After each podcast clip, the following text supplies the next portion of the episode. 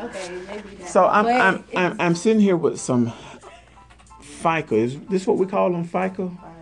FICE uh, students on the Dothan campus.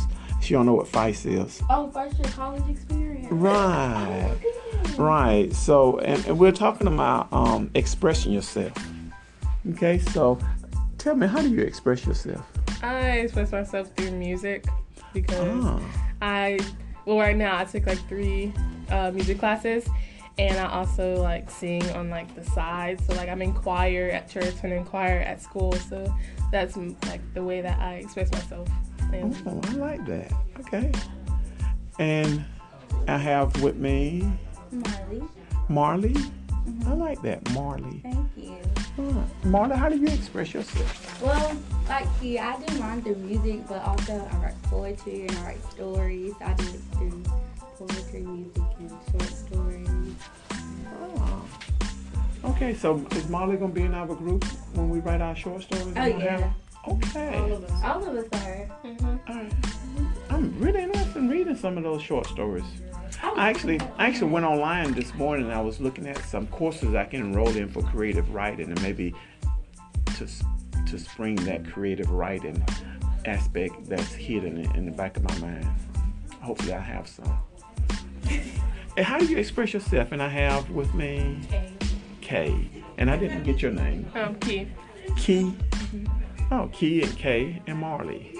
Well, I it's hard for me to express myself sometimes because I'm not good at writing, but I'm kind of good at writing. I Okay. really can't sing, but I can sing. I can draw. Um, usually I just sit down and I think, and I don't know. Sometimes my actions express, like my facial expression Okay. expresses how I feel, Okay. but I don't really do nothing to really. Like right now, she's confused. Oh, that's the ex- confusion you have, the look on your face. Okay, but earlier we was talking about body piercing, and and you all was talking about that's how a lot of people express themselves with body piercing. Yeah. Okay, want to elaborate on that?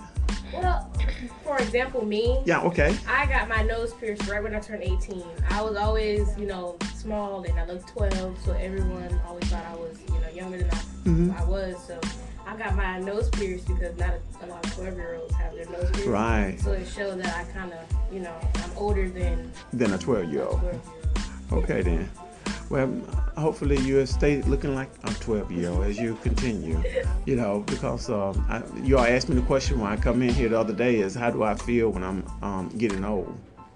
Y'all remember you asked me that question? Y'all didn't ask me that? How do you feel being being old? Okay. All right, but that's another topic for another discussion. I don't, I don't think you all like the answer I gave you. but,